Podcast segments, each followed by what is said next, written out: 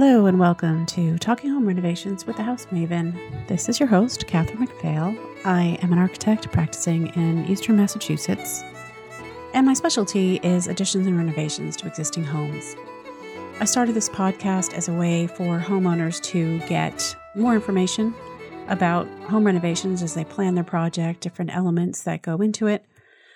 I have expanded this season into talking more about doing things yourself and also hearing people's renovation stories. I'd love to hear what you think about those renovation stories, and today we have another one of them. This is a story about the revival of a rundown cottage in the woods that was taken on by a young architect couple. One of those architects was Mark R. LePage, who I originally encountered years ago through his EntreArchitect podcast. Mark is the founder of EntreArchitect, Incorporated, and Gable Media, as well as a practicing architect with his wife, architect Anne Marie McCarthy. His mission is to teach small firm architects and students the importance of business success in the profession of architecture. Listen to the end of the episode for more about his life's work. Here's my conversation with Mark.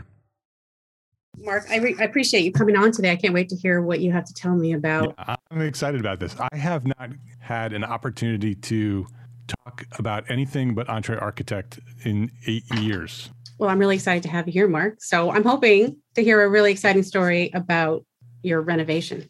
Oh, I would love to do that. I would love to do that. My house in New York was a 1934 I guess you could call it a Tudor style. We used to just call it a little cottage in the woods. It was when we bought it, it was the 900 square foot house, 30 by 30. Very small though. Square. It was a very small house. Um, at the time, it was the it was 1997. I got married to Anne Marie, my wife, in 1996. Anne Marie is also an architect. Mm. And so that plays into the story quite a bit because yeah. we got married in 1996 uh, we moved into the apartment that she was living in and started looking for a house and never imagined that we would. We never even looked in Chappaqua, where the house is, where we finally bought. Um, Chappaqua is a pretty high end place, you know, a lot of expensive homes. So we never even looked there. We didn't think we could afford there. So we looked everywhere but there um, and looked for over a year because two architects have a very specific list and we want a very specific type of house. And and so nothing really resonated with us. Everything we found was not what we were looking for. And we didn't really know i mean we had a list of things that we wanted. Like you know we had a whole wish list of things we wanted. Um, and we had a very um, understanding and patient realtor who did a fantastic oh, job yeah i've had a few of those myself. And kept finding you know great little houses, and she she almost always knew they weren't right for us because she knew very well what we were looking for. Um, and so over a year we looked, and then one day um, she showed us a house in Millwood, which was it's actually in the same uh, town. The town that Chappaqua, Chappaqua is a hamlet, and the town is New Castle in New York, in Westchester County, about 40 minutes north of New York City. So it's a you know an executive commuter town. A lot of people who work in the city live in, in New Castle. And Millwood is the other hamlet in New Castle. And so she lo- she showed us a house, and it wasn't right. It was an it was a cute little house, but it was right under the power lines, big high tension power lines. And we're like, nope, we're to have a family. We're not taking the risk that we're to run, you know, our family under high tension power lines. We don't know if anything's true or not about high tension power lines, but we were going we were going to take that chance with our. Mm they're not too family. good looking either. Yeah, and they weren't very pretty, and we were worried that you know resale wasn't going to help with power lines in your backyard. It was a cool house, and somebody eventually bought it and renovated it, and it was a nice house. But that led us into New Castle, and then the next weekend, the realtor sent us um, an email saying, "I just found out that a house in Chappaqua is going on the market uh, on." Um, they're having an open house on Sunday. And I just got access to the house on Saturday before it, it goes on the market Saturday, uh, open house on Sunday. And so we got the first viewing of the house. And she picks us up on Saturday and drives us over to the house. And we're like, no, this is Chappaqua. There's no way this house is going to be, you know, affordable. We're never going to be able to afford this house. And she turns into this this road, which ends up being a private driveway that's shared by three or four houses, goes up a hill into the woods. So now we're driving into the into the woods of Chappaqua, and as we come up the hill, we see this this stucco house on the right side, a little cottage, and we both look at each other. We look at the house. The house has a round top door. No. And we we looked at each other and said, This is it. We didn't even step in the house yet. I know you get that feeling. You just know when you see the house somehow. We were home and it was overgrown and and falling apart and but we looked right past all of that. of course. It was a it was a disaster. Um, and so we both knew it, it was the house. And so we we got a tour of it. We opened the front door with the realtor and somehow the people who owned it were still there. Like they hadn't left yet. And they were there physically in the house. Physically in the house while we walked into the house. And they sort of just pretended they weren't there, and we sort of pretended they weren't there because they weren't supposed to be there. Right. Um, and we were the first ones there, and so they, they were trying trying to clean up. And when you hear what the house was like, cleaning up wasn't going to help at all. so we walk in, and there's three feet of their life covering the floors. And it wasn't necessarily a hoarding situation, it was just their life sort of built up around them. And it turned out that they were. Um, they were very nice people. We actually still communicate with them. We send them Christmas cards and stuff. And um, but they were they were estate sale people. That hmm. was their job. That was their business. They they ran estate sales. Okay. And so whatever didn't sell ended up in their house. They basically used their house as a as a warehouse, but it was like junk, right? It was all the stuff that nobody wanted, and so it, it was it was and it was literally three feet. So there these little paths that you had to walk through to get through the house, Yeah. and so anybody who walked into the house would think, "Oh my goodness, what a disaster! How you know what what." How could you even, you know, it smelled of that moldy grease oh yeah, I know that one. and and you know and we walk into the into the living room and then we walk through the living room into a, a into a little door that goes into this this little tiny dining niche just big enough for a little table and two chairs and we walk into the quote unquote kitchen and the kitchen is the original 1934 kitchen Mm. so it is a it is a wooden cupboard and a built-in ceramic um, uh, sink.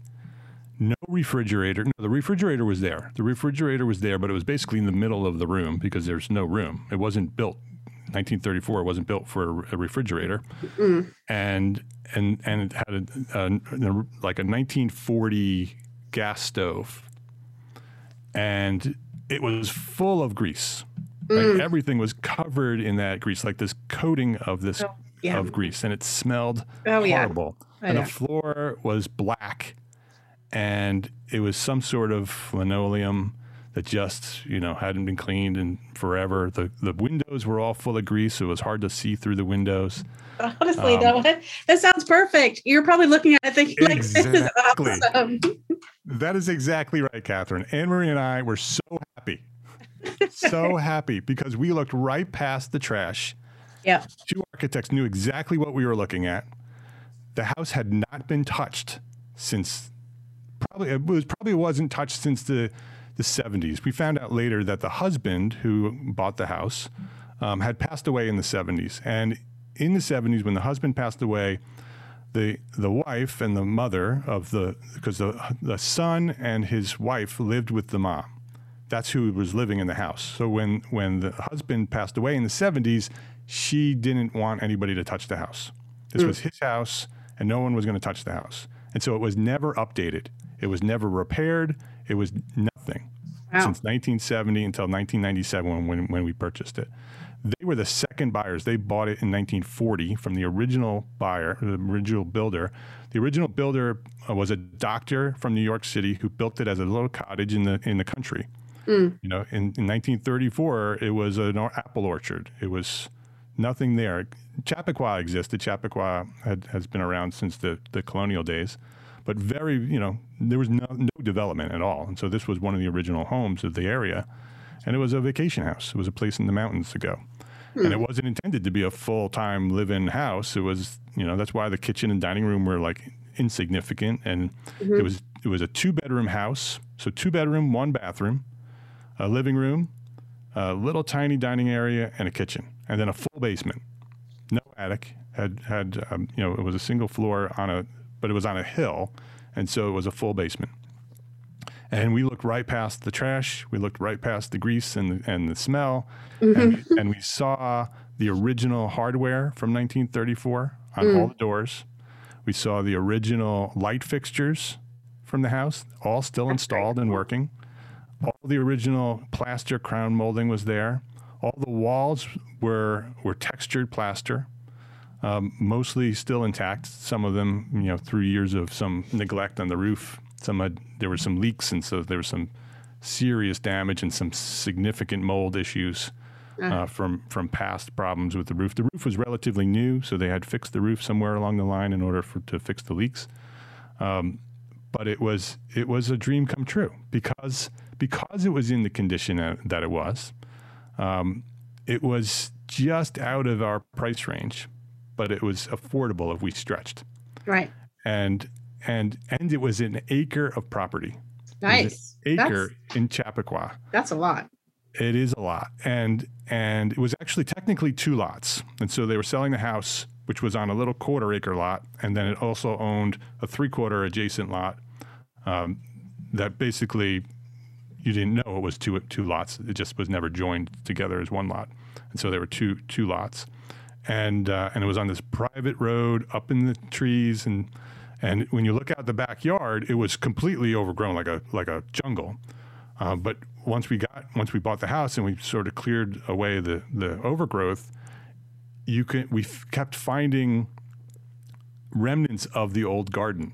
Oh, I love so that. The, the, stone, all the stone planters were there. So the original owner, the husband, used to build planters and waterfalls, and you can see that if you imagine the the overgrowth, if you sort of look at the plantings, you realize, oh, these were once little tiny plants that were part of a garden that mm-hmm. just over you know 40 years have grown into these monster plants and and turned into a forest. And so um, we bought it. We put we put it actually. That's a great part of the story is that we put an offer on it. Um, said we were going to, to we made a, an agreement. We went that day, right? We were the first ones in. We made an agreement, essentially a verbal handshake agreement, no actual contract, no no deposit. I mean, with the people who were just cleaning up the living room inside, you just went in and said, "Hey, we, we, did, we didn't negotiate with them because they, you know, the realtors didn't want us to talk to them, right? The realtors all want their piece, and which I agree, you know, that they did right. their work. Especially our realtor really earned her her fee. Yeah, sounds um, like it. And so that night we we we put the offer in that night before anybody else saw the house. We got the agreement. Um, the next day, the realtor, their realtor, convinced them to go through with the the open house, even after they accepted our offer. Why? And the, and the next day, they had their open house and they got three offers. Two of them were cash offers for more than our offer. Oh no! From builders. Oh. Who looked at the property and said, "An acre in Chappaqua with a tear down house. This is a gold mine." And they didn't want to sell it because we we told them that we were going to restore it we told them that we two two architects, two young art. We were 29 years old.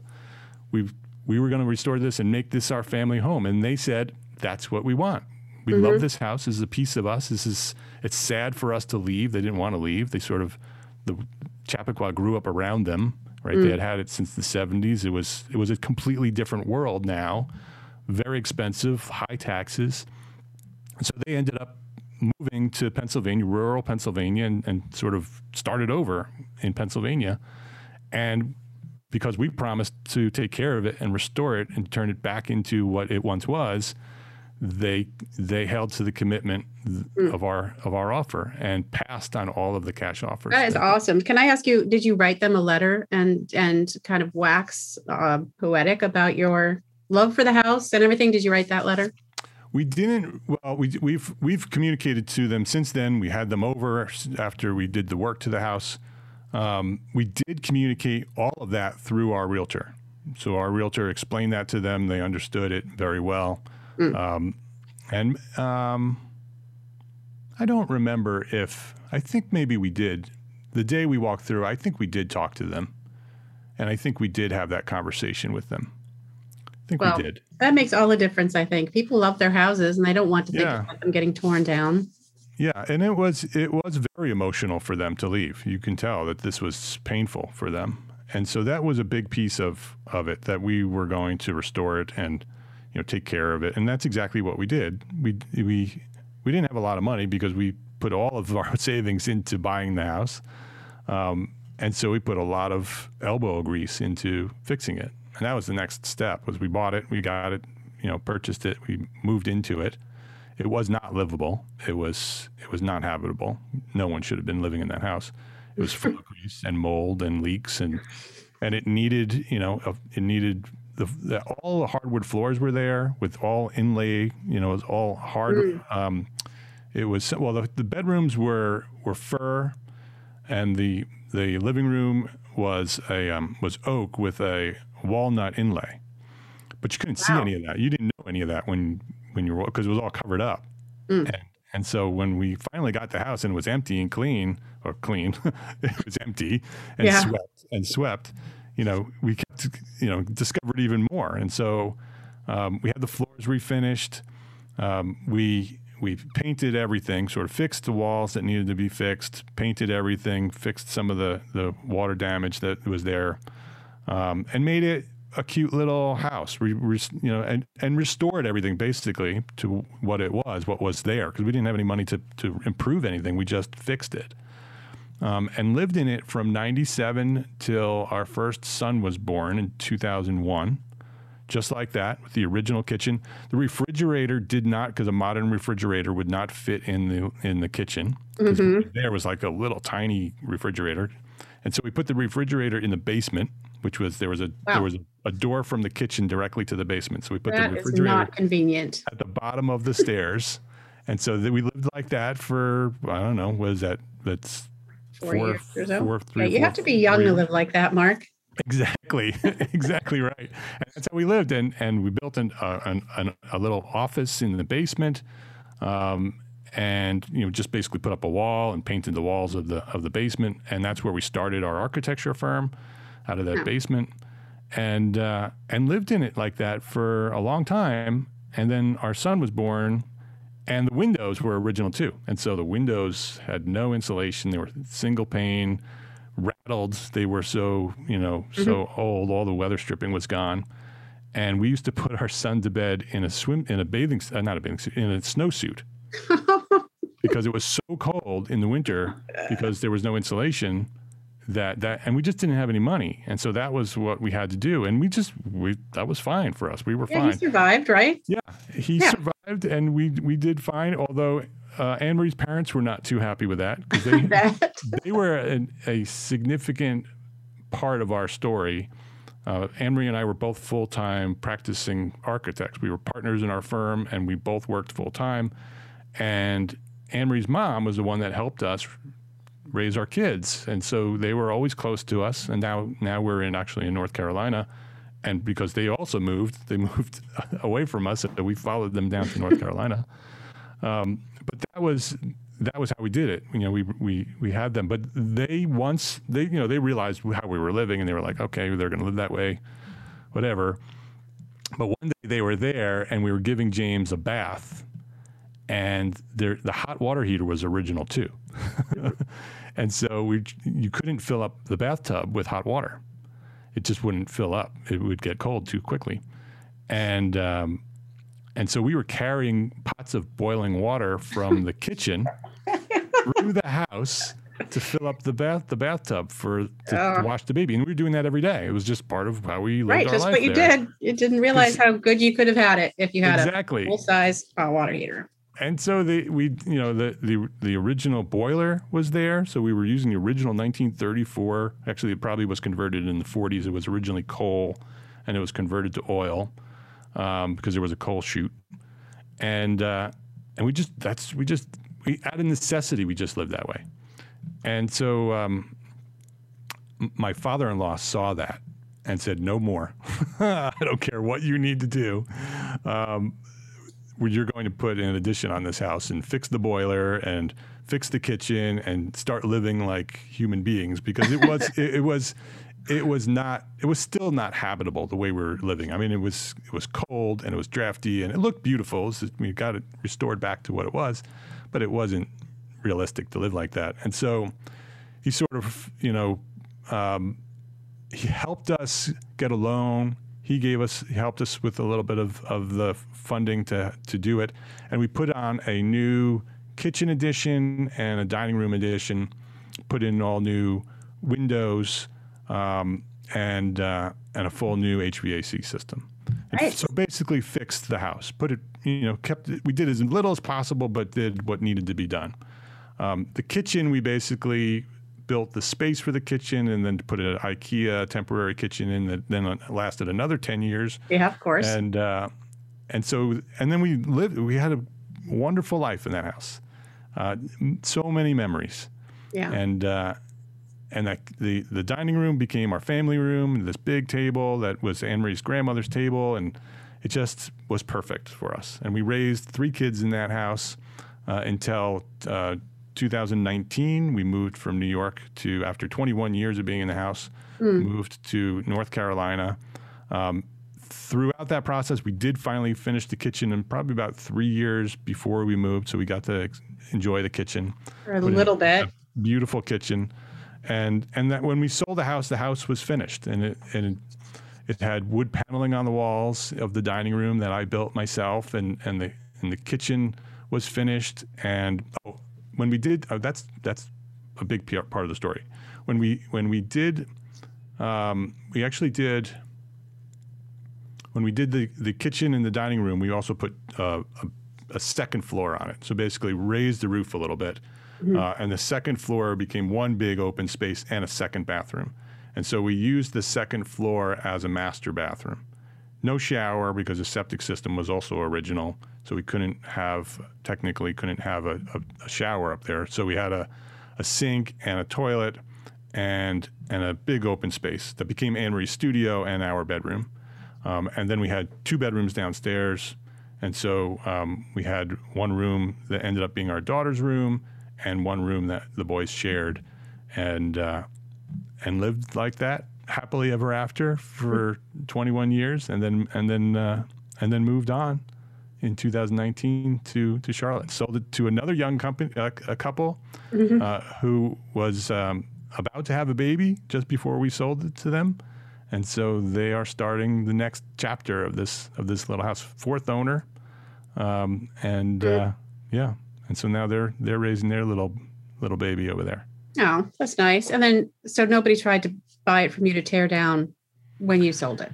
No, that was that was actually uh, very important to us as well because not only did we promise the people we bought it from that we wouldn't tear it down, but we put our heart and soul into it too, and we really felt right from the beginning that we were stewards of the house. That this right. was something that was a responsibility to restore this so so it would not be torn down. And so by the time we sold it, it really I mean you could have torn it down and you may have you probably would have made some money.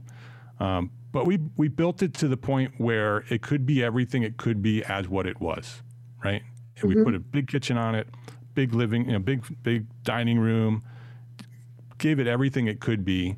Certainly they could have torn it down, but but we sold it for, you know, a pretty good profit for what we put into it because the market, you know, in 21 years skyrocketed. Right. Uh, and sold it really, really well, and and that helped us start this new chapter in, in North Carolina, where we're do, we're doing that all over again. We're renovating a house and totally transforming what what we've built, uh, what we bought down here.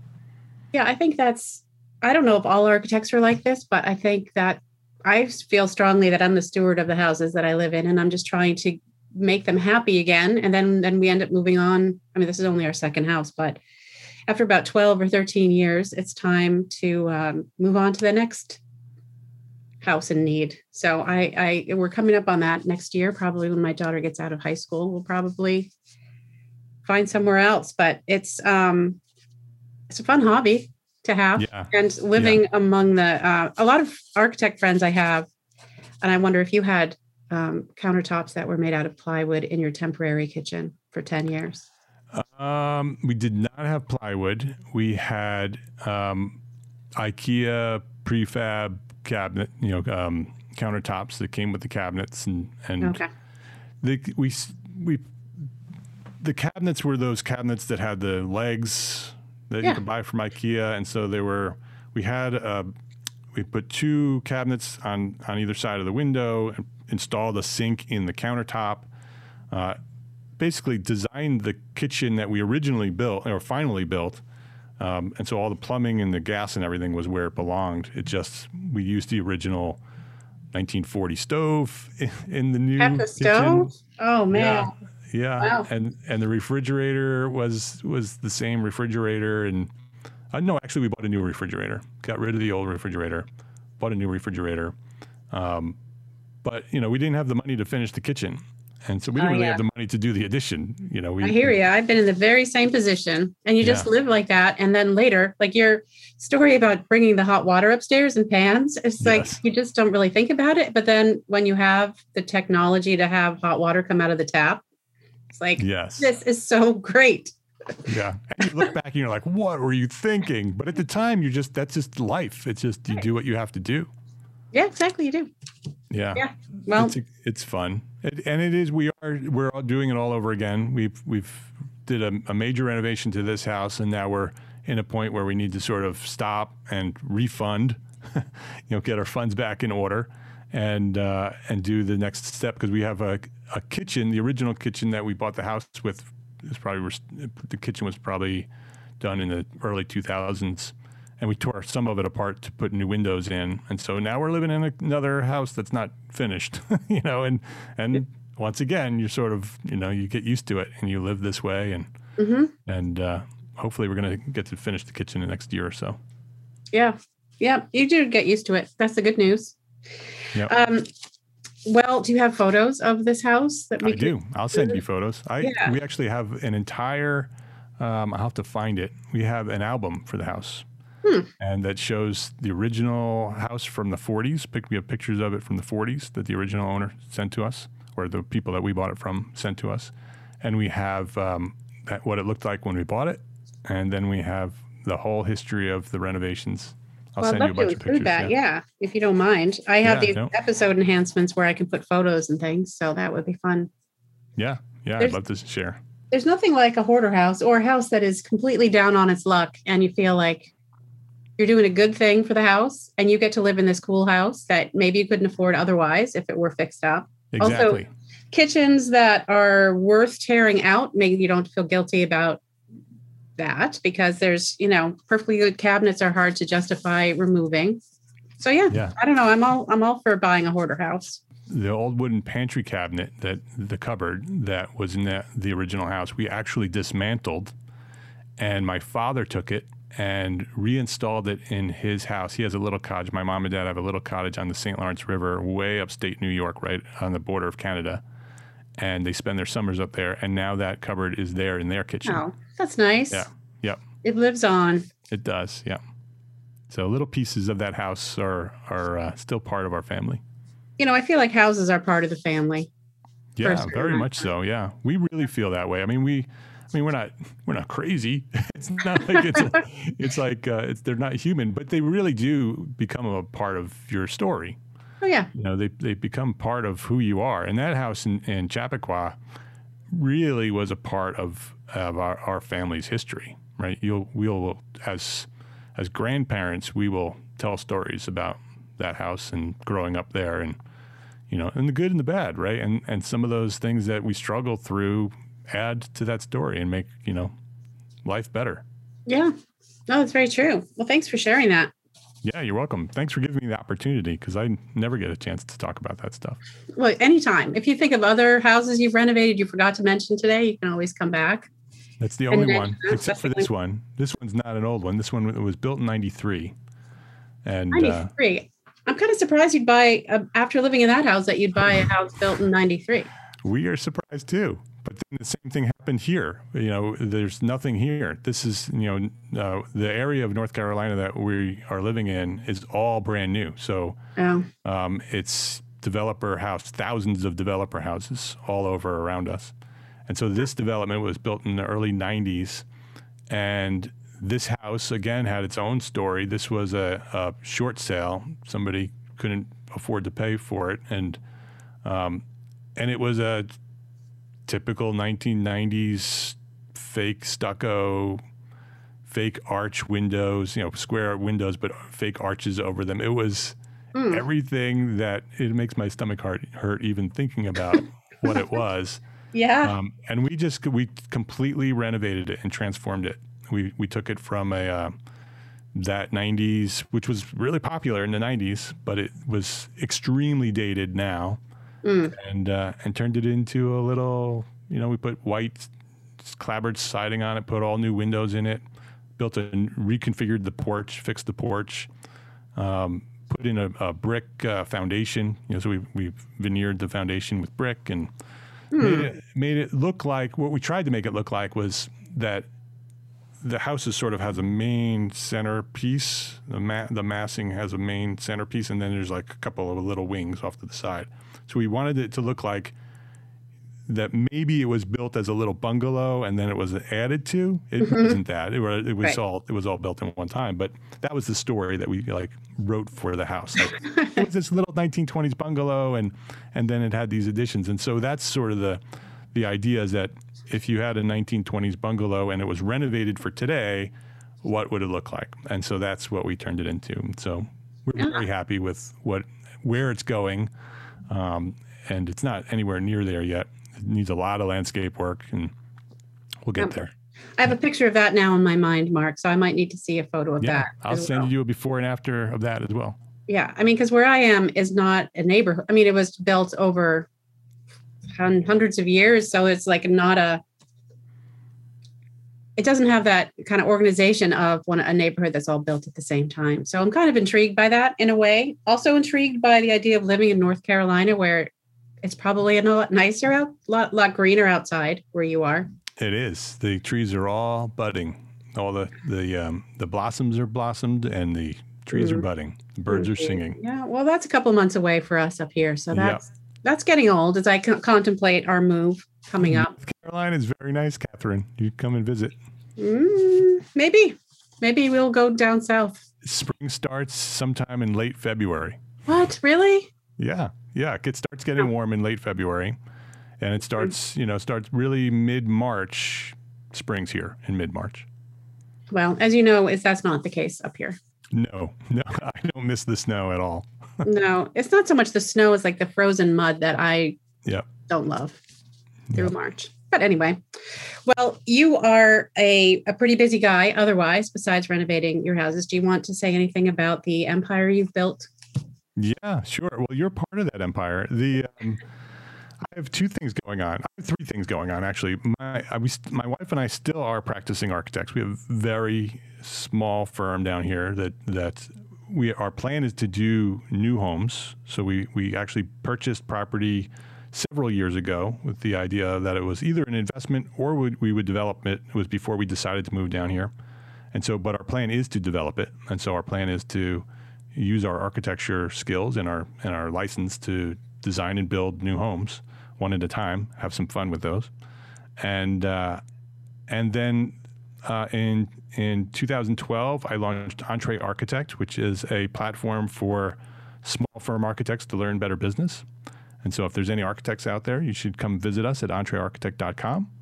Uh, and in uh, January of 2020, uh, Demetrius Lynch and I became partners and launched uh, Gable Media, which is a, um, a, a multimedia network for the architecture, engineering, and construction industries.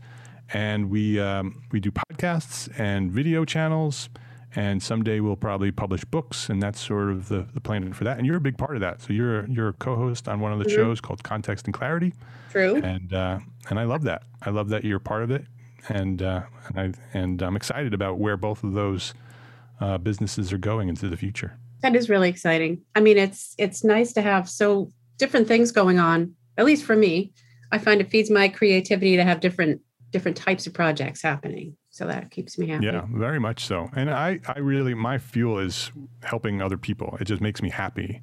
And It's so true. the internet has enabled me to do that with thousands of people.